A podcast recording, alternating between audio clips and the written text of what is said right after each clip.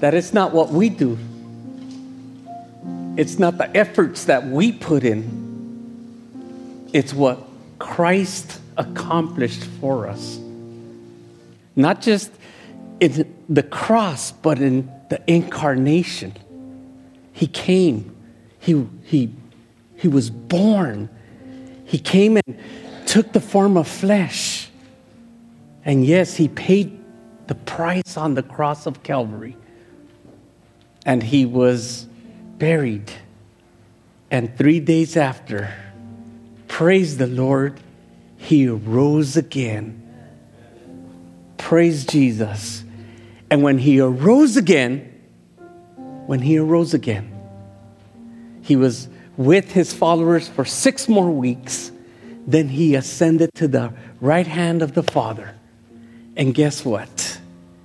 We await his second advent, his glorious return for us, for the bride, the church.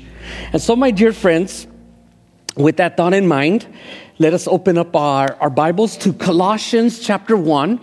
And we just have gotten done with this beautiful Christological hymn, very theological, beautiful reminder of who Christ is and the doxology that includes of praise and glory and exaltation, the affirmation of Christ is supreme. Christ is preeminent above all things, that we notice how he is preeminent and supreme throughout the whole created order. And last week, even to the dimensions of salvation, redemption. And today, we want to focus a little bit more on what that means by considering the topic of the results of reconciliation.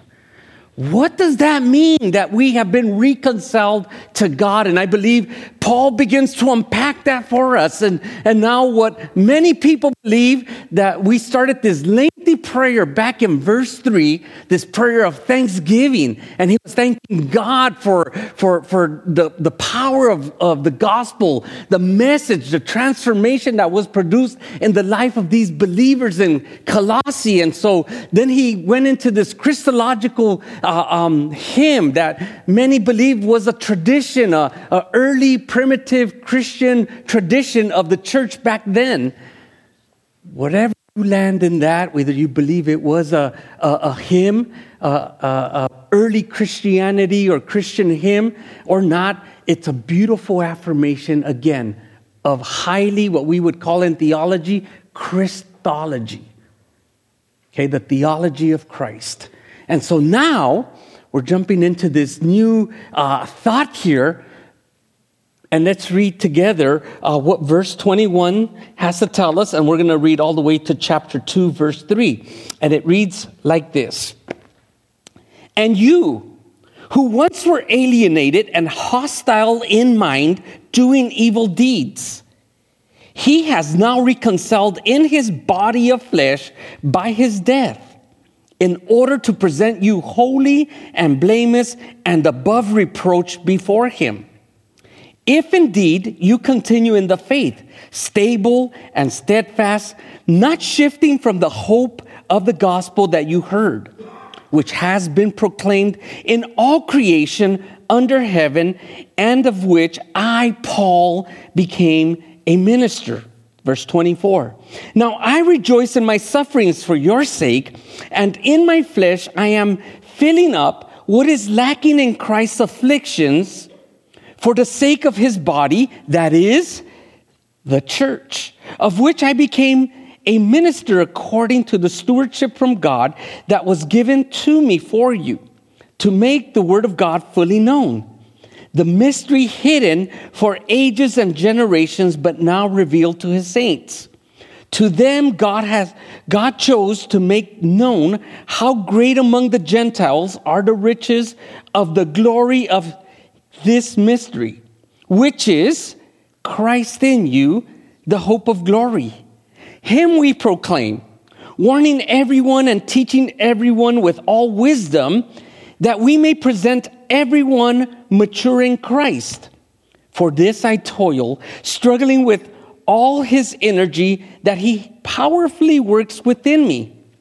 Chapter 2, for I want you to know how great a struggle I have for you and for those at Laodicea and for all who have not seen me face to face, that their hearts may be encouraged, being knit together in love, to reach all the riches of full assurance of understanding and knowledge of God's mystery, which is Christ, in whom are hidden all the treasures of wisdom and knowledge. And friends, once again, this is the word of the Lord for us today. Amen.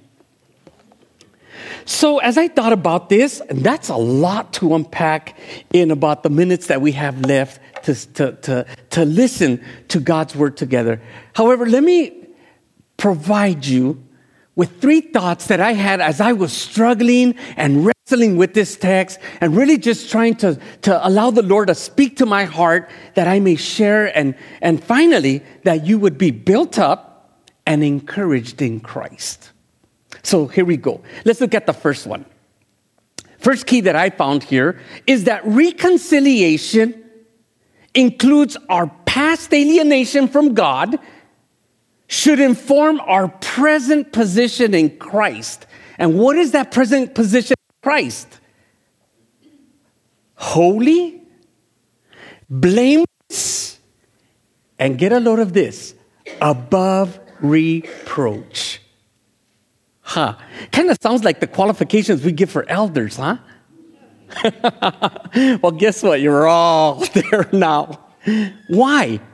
Take a look at the text with me. Let's process this together and allow the Word of God to really instill in us the important truth of what Christ did for us when Jesus reconciled us to God. And again, we're going to consider the word reconciliation as a pie through, as a flyby, as I defined that through the Westminster's Confession of Faith and how did those early church fathers viewed reconciliation, and we just continue to build upon that. But again, notice first of all, here in verse 21, one little word,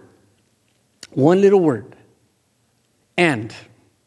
How significant is one little word? It's a conjunction. So therefore, you have all this Christological hymn starting in verse 15 all the way through verse 20. And then in verse 21, he tacks on this one little conjunction and he adds it and says, and. So he's building up or building on the importance of the Christology that we have as believers. And then he's going to add the rest of this for us to consider and keep building our faith on. And so he says, and you, not you individual, but you, the Colossian church, and believers who are now reading this letter, he says, and you who once were alienated. My friends, some scholar called Ephesians and Colossians twin sisters. Because when you read Ephesians, this is very similar language that Paul is writing. For example, Ephesians chapter 2, verses 11. And then he starts unpacking how our condition before Christ was. You were alienated. You were so far from God. You weren't even people of promise. You did not have God in the world. In fact, you lived in this world without God. That's a pretty bleak picture. But this is what he's saying here. You who were once alienated, and notice the descriptions he's adding here. Hostile, doing evil deeds. So what does alienated mean? You were alienated from God. You were alienated from God's family. You were alienated from fellowship with God. You were alienated from harmony with God. And it doesn't stop there. It says that we were hostile in our thinking and actions. Our minds, our actions toward God were rebellious, were defiance, were in opposition to God. Our actions, our behavior, our rebellious actions, our fornication, our uncleanness, our passion, our anger, our covetousness, our wrath, our malice, everything contrary to what God had commanded, we were against. Boy, that's a lot. This text offers us so much. But again, look how Paul would describe this in Ephesians chapter 2, verses 1, 2, and 12. For example, Ephesians chapter 2, verse 1. As for you, you were dead in your transgressions and sins. That was our state before Christ. That was our position. We were alienated and we were dead. We were dead men walking. Hollywood didn't come up with that. We did. Humanity. Right? And in verse 2, it says, in which you used to live. This is very interesting because when you were alienated from God, you used to live that way. You used to live according to the desires and the passions of your flesh, the hostility of your mind, the evil actions and deeds that we would practice. You used to live. Look what Ephesians 2:12 tells us. It says, remember that at a time you were separate from Christ. You were separated. Again, in Ephesians 4, verses 18 and 19, it says, so this is a description of those without Christ. They were darkened in their understanding and separated from the life of God because of their ignorance that is in them due to the hardness of heart. That is a very bleak situation before we were reconciled to God. We were full-blown sinners, dead men walking, the living dead. However, if you look at verse 22 back in Colossians, it tells us, he has now, there's that beautiful word. I like Ephesians chapter 2, verse 13, the big but word. But now. Glory to God, right? But now. But here he doesn't say, but now. Here in Colossians 1:22, he says, but he has now reconciled in his body of flesh in order to present you holy and blameless and above reproach. Now, let's sit on that just for a minute here, okay? Well, first of all, he has reconciled us to God. We're going to consider reconciliation again in a bit. But notice what the text tells us. He says, he has now reconciled you in his body of flesh. The importance that he came and took the form of humanity, flesh. He lived, he dwelt. Can you imagine? Jesus also, when he incarnated and was born there in Bethlehem, he was a vulnerable baby. He also needed the affection and the love of parents, protection and care. Kind of like our kids, right? They're so young and little and helpless and vulnerable. Then they're teenagers and young adults and they say, we don't need you. You don't know what you're talking about. But yet, look what happened here. So his flesh, his death, this is very important. In order to what does in order to present you mean? Is it now and then before God? Does it include also the future, the eschatological future that will be fulfilled when one appears before the righteous and holy God, creator of all things? There's a preparation that happens here. And again, not only does he use this in reference to God, but he also uses it later on in the verses as we just read, to present you mature in Christ. There's a lot of presenting going on here. But notice this. Christ, in his reconciliation, presents us before God. It's important. Who's doing the reconciliation? And who's doing the presenting? And who are we being presented to? So if you look at this in slow lens, you come to find out you are presented before God, holy and blameless and above reproach. What does holy mean? Holy here, it has the meaning of being set apart. So just like my glasses and my iPad, these have been set apart for my exclusive use. You, my dear friends, in Christ have been set apart for God's exclusive purposes. Okay? So that's what he's saying. He said, you are holy. You are presented to God as holy, set apart, consecrated to God. But notice this, blameless. This is a beautiful word for us because many people will tell you, oh, you can't serve because, well, you're not too qualified. Huh? Or, oh, man, I want to serve God, but, huh? I want to serve God. I want to be used of God, but I'm not worthy enough. But I haven't gone to the memory. But, so we put all these excuses of buts. Too many buts. What is this text saying? What happens in reconciliation? This is a powerful thing for us as believers. Because Christ's work, is Christ's work sufficient or not? That is the question here. So if Christ's work is sufficient, then why are we tacking on so many do's and do's and do's on the list of sufficiency? Here, Paul is unpacking this for the church of Colossae, and he's telling them, hey, when Christ reconciled you to God, he made you holy. This is the word of God, friends. This isn't Pastor Pablo. This is the word of God. He made you holy. He made you blameless. And then get a load of this. And above reproach before him. Boy, I love Romans 8:1. Why? Because therefore those who are in Christ Jesus, there is no more condemnation.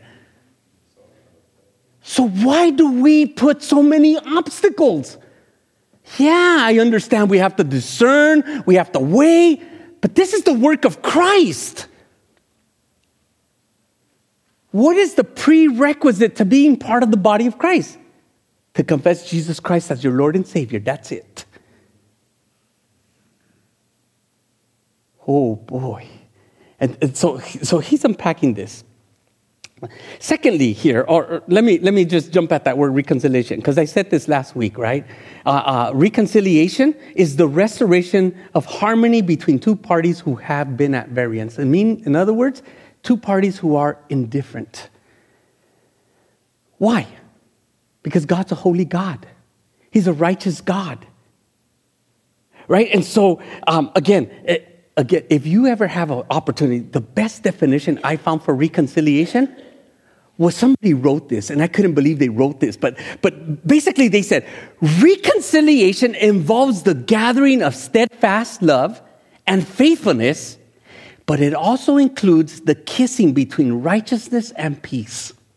Let me repeat that again. Somebody defined reconciliation involving the gathering of steadfast love and faithfulness, but it also includes the kissing between righteousness and peace. If you don't believe me, go to Psalm 85, verse 10. Love and faithfulness meet together. Righteousness and peace kiss each other. What a beautiful text, right? What a beautiful description of what reconciliation did for us in Christ. And so, reconciliation, my friends, my dear loved ones, is a central doctrine of Christianity. We hold it, we believe it, and again. Verse 23, it adds a little bit interesting there, because it says, if indeed you continue in the faith. But here we're talking about something that God did, but now conditional clause here. Indeed. Is Paul suggesting that our work of salvation is lived out by works? Well, you know, I was processing this, but then it says, if indeed you continue in the faith, stable and steadfast. Notice this, not shifting from the hope of the gospel that you heard, which has been proclaimed in all creation under heaven, and of which I, Paul, became a minister. Again, he gives this cosmic implication of the work of Christ everywhere where people come and confess Jesus Christ as Lord and Savior, not just exclusively in Clovis, California. So the work of the gospel is a global initiative happening in every tongue, every language, every place in the world, even against those governments that try to impose no religion. The gospel is being expanded in those places also.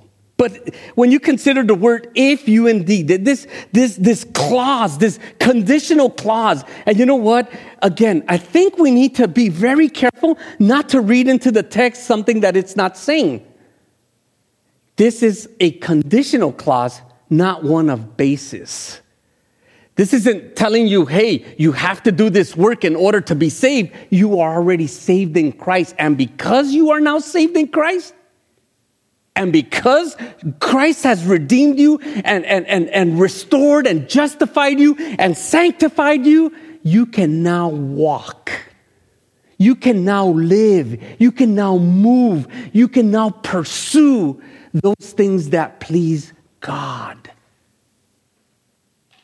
So it's conditional upon our walk to keep growing, to keep maturing. When you look at the meta-narrative of scriptures, it's not introducing you to something that isn't different.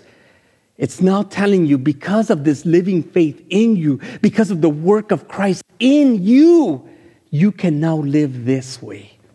Before you used to live for passions and evil deeds and hostility of your mind, now you can walk pleasing to God, holy, blameless, and above reproach. That is a beautiful melody, especially around our Christmas season, and a constant reminder of what Jesus did for us. And he uses other words. Secondly, reconciliation is Christ, the mystery of God, our hope of glory, and those called to steward. You know what? In that reconciliation, get a load of this. Not only are our sins forgiven and we have this peace and this security and this confidence to approach the throne of grace, but check this out. God provides for us stewards of his word to help us grow. How do I know that? Because this church is a very strong testimony to that. When you guys were through the transitional period, you guys had leadership, namely the elders that were leading on. Faithful men that were teaching and proclaiming God's word to you. Ministry didn't collapse. You didn't fold. You didn't close shop. You endured, praising and worshiping Christ the Lord. And so we see this in verses 24 through 28. Now I rejoice in my sufferings for your sake and in my flesh. Notice, we often hear this term, the flesh, and we think it's something very bad. That's Platonism, right? Material is evil. Spirit world is good. But notice what Paul says. He inserts himself. He injects himself in this text. He's now turning also from this redemptive work of Christ, and he pauses here and he inserts himself. It says, in my flesh, I am filling up what is lacking in Christ's affliction. Did he actually just say that? Did he actually just say that something is lacking in Christ's work? What's lacking? Well, thank God we don't want to read this in plain English because we'll become heretics. That's not what he's saying. There's nothing in Christ's work that's missing. It's all sufficient. So what does Paul mean that in his flesh, he is filling up what's lacking in Christ's affliction? What does that mean? Well, you have to read the context and you have to read on. And what does it say as he's reading on? For the sake of his body, the church. Now, let me tell you something that's huge in Christianity today in the 21st century. Nobody wants to suffer. How many of you guys come to church saying, okay, today I think I'm going to suffer for the Lord? How many of you wake up in the morning and say, okay, Lord, I'm putting on my suffering jacket. Bring it on. Nobody does that. But what is Paul saying? That in my flesh, I am filling what's lacking in Christ's afflictions? Well, there's a couple of thoughts there. And I kind of tend to side that hey, maybe there's a hint of suffering that the church will endure towards the latter days. Maybe that's a possibility. But I think here that there's a calling for all Christians that kind of Peter flushes out for us. Like, so Christ suffered, leaving for us an example for us to follow. So again, I'm not going to suggest that Christianity has to be a religion of suffering, because that's not what I'm saying. But part of being a follower of Jesus is going to bring in your life some form of suffering. And some of us suffer very differently than others. Some literally suffer for the cause of the gospel. We usually call them missionaries. I had a friend that said, hey, all of us should be missionaries. We all should be missional. But let's not go too far. Look what's happening in our society. There's a hostility growing between the government or politics or even movements within our community to what we would call biblical Christianity. In fact, you've probably heard the words if you watch, depending on the news station you watch. You're bigots, you're fanatics, you're antiquated. You'll hear those things. And I'm not talking about being conservative. Forget all that. We're not about the elephant or the donkey or the green people. But you'll hear it. You'll listen to the rumblings that are out there. And so he tells them in verse 25, of which I became a minister, according to the stewardship of God. Who does God call? And who does he place to lead his church? Do we pick those? Well, in one way we do. But who calls people out into leadership? Not the pastor. That could be a very dangerous precedent if it's left up to us. The church is a beautiful thing. Why? It's an organic movement of those that God calls out from darkness to life. So then if it's God doing the calling, who calls out the leaders of the church? The G-man. The G-man, right? So this is what Paul is saying. Hey, I am suffering. You know what? I told this to several guys here. 2 Corinthians chapter 11. If you read that resume, you would not hire a person like that to church. The guy is a divider. The guy's a magnet of bad luck. And if you've never read 2 Corinthians chapter 11, his name was Paul. The same guy who wrote this letter that we're reading to the church of Colossae. So you read that and you figure out that he's talking about this example that Christ left that should be our example and our desire too. So if we're struggling physically, take joy. Take joy. If you're at the last stage of your life, take joy. If you're just starting off in life, take joy. Why? Because no matter what season of life you live in or what language you speak, right? We've been called by one Father and the Lord. So this is notice here, again, this is so beautiful, my friends, because again, this is a Christocentric framework. Notice what I'm going to say here. I borrowed this here from David Powell, but he uses this terminology. Listen to this Christocentric framework. What does that mean? Well, we were just reading Colossians verses 15 through 20, very Christological. Christ is supreme and he's preeminent. He's preeminent and supreme above all the created order, but he's also supreme and preeminent about in death and resurrection. And get a load of this. Christ is also the sustainer of all things. Notice this framework of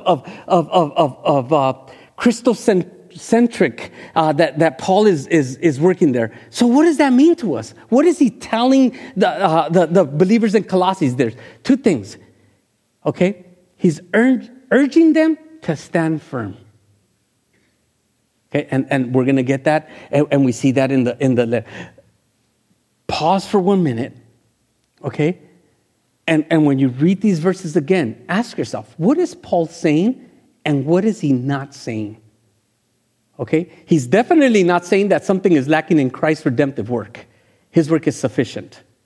That would be so anti-Bible if that's what he was saying, which he's not. Because when you read the whole unity of scriptures, it doesn't teach that. So what is Paul saying here? Well, here's a couple of things, but I think he's including and really encouraging the believers not to be afraid to suffer for the cause of Christ, regardless. That means when you accept Jesus as your Lord and Savior, there would be some people that will reject your faith.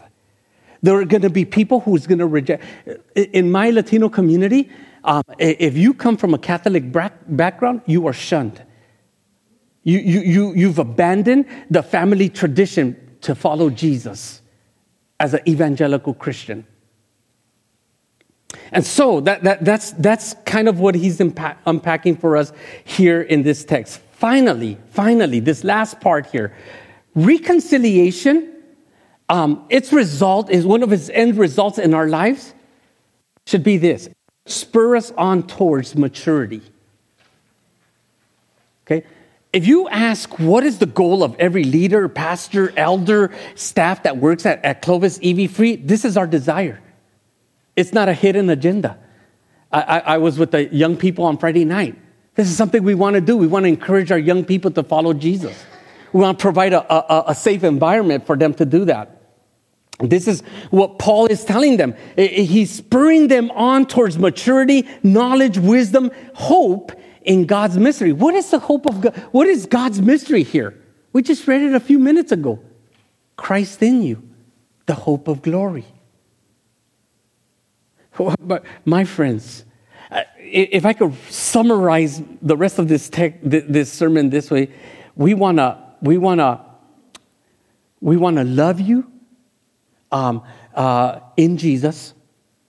We want to strengthen you in Jesus, and definitely we want to introduce you to Jesus.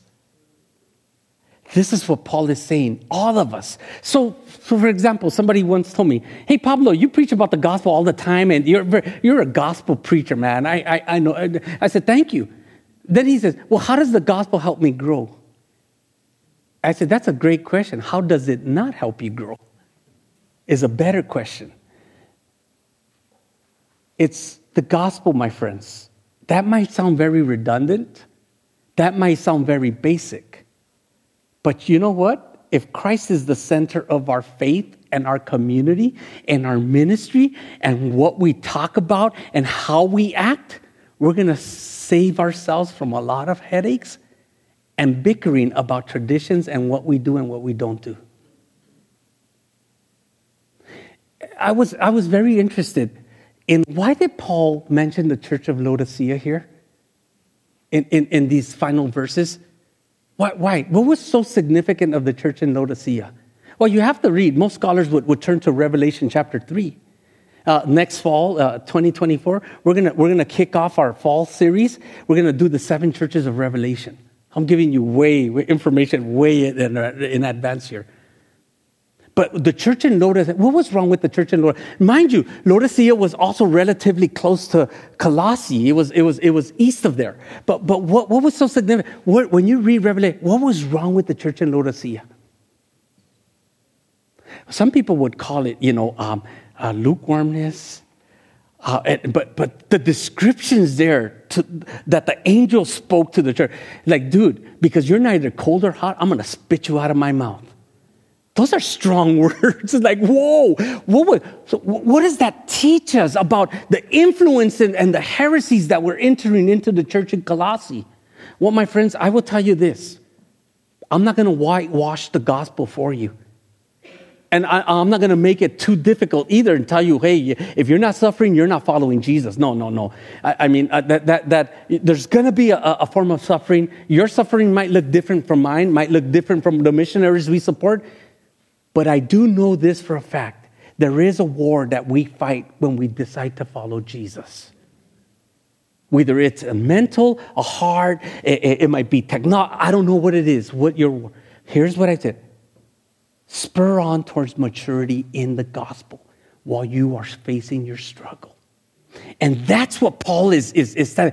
And this is why in verse 1 for I want to know. My dear friends, I want you to be aware. I want you to know. I want you to understand. What do I want you to understand? How great a struggle I have for you. I'm going to tell you, I think I mentioned this. I even posted this on Facebook one night. I can't sleep. It was 1:00 in the morning on a Saturday night. I couldn't sleep. And then I put on this great song that I love, Crazy Love from Maverick City. And I was jamming on my headphones and I was just worshiping God there because I couldn't sleep. So then I just decided to pray for you. But you know what? My struggle looks very different from yours. You might be able to sleep through the night. God's not going to wake you up. And if he does, I pray he wakes you up at 1:30 in the morning when your sheets are hot too. Just kidding. Your struggle is going to look so different, my friend. But I want you to know you're not the only one struggling. You're not the only one facing isolation, aloneness, anxiety, depression, the temptations that are out there.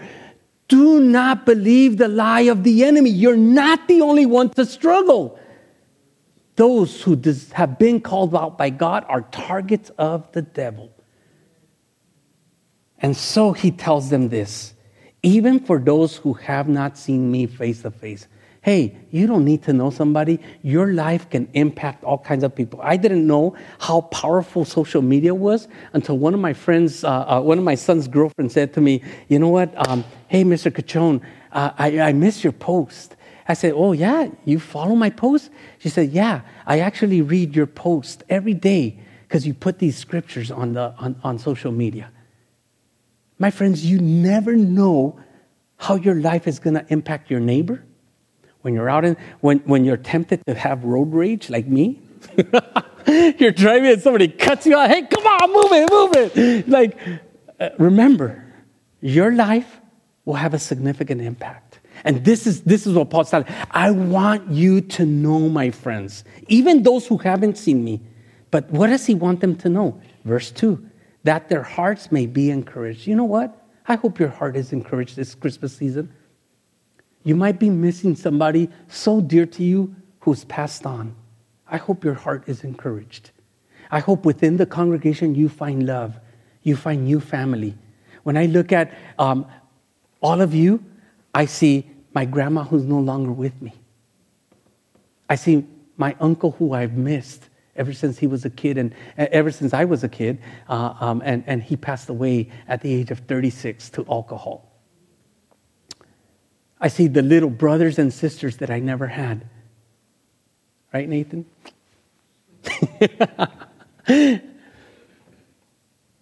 You're all a family. And it is our desire that in Christ you would find that here.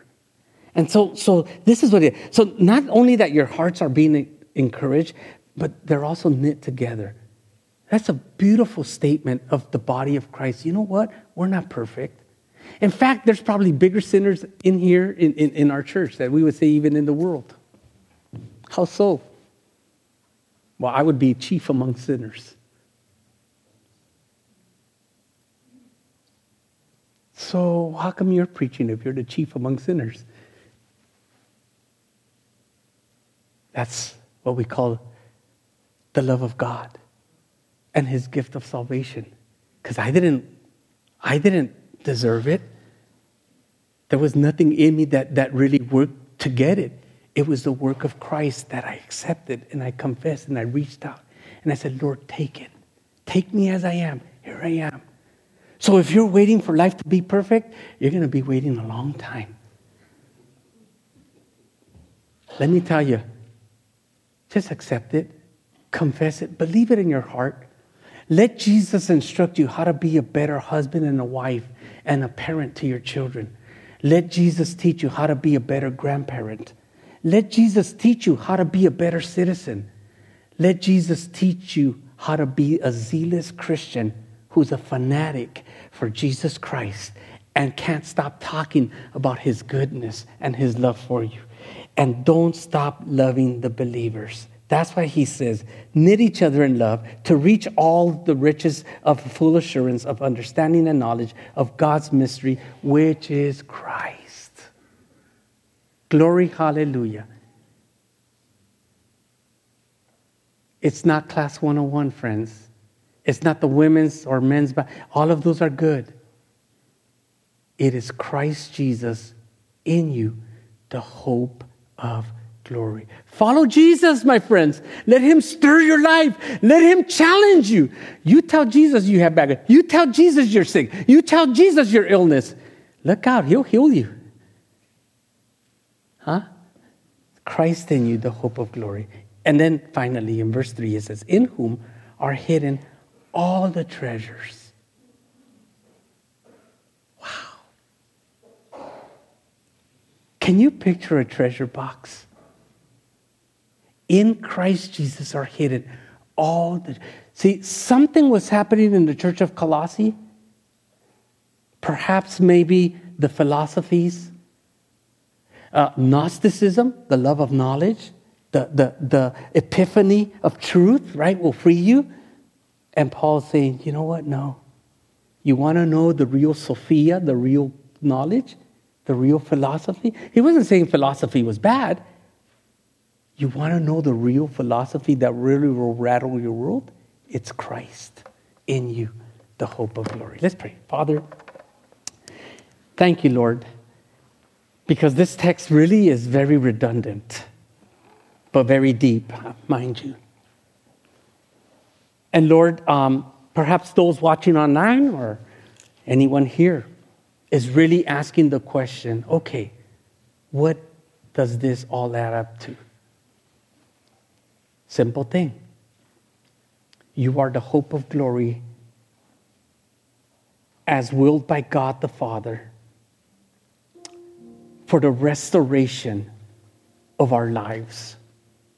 Father, I would even go as far as saying you are supreme, you are preeminent, not just above or as head of the church, but you are preeminent and supreme above all things created, visible and invisible. Domains, principalities, rulerships, authorities, nothing, absolutely nothing is above you. And so, Lord, it is to you that we turn, confessing and believing in our hearts this great and powerful testament that we call the Bible, your love letter to humankind in the person of our Lord and Savior, Jesus Christ. And it is him whom we invoke. It is him, your name, the great I am, that we say, Lord, change our lives, restore us, redeem us, reconcile us, help us understand this Christocentric framework within the Bible that we too can live lives under your lordship. For your glory and your honor, in Jesus' name we pray. Amen.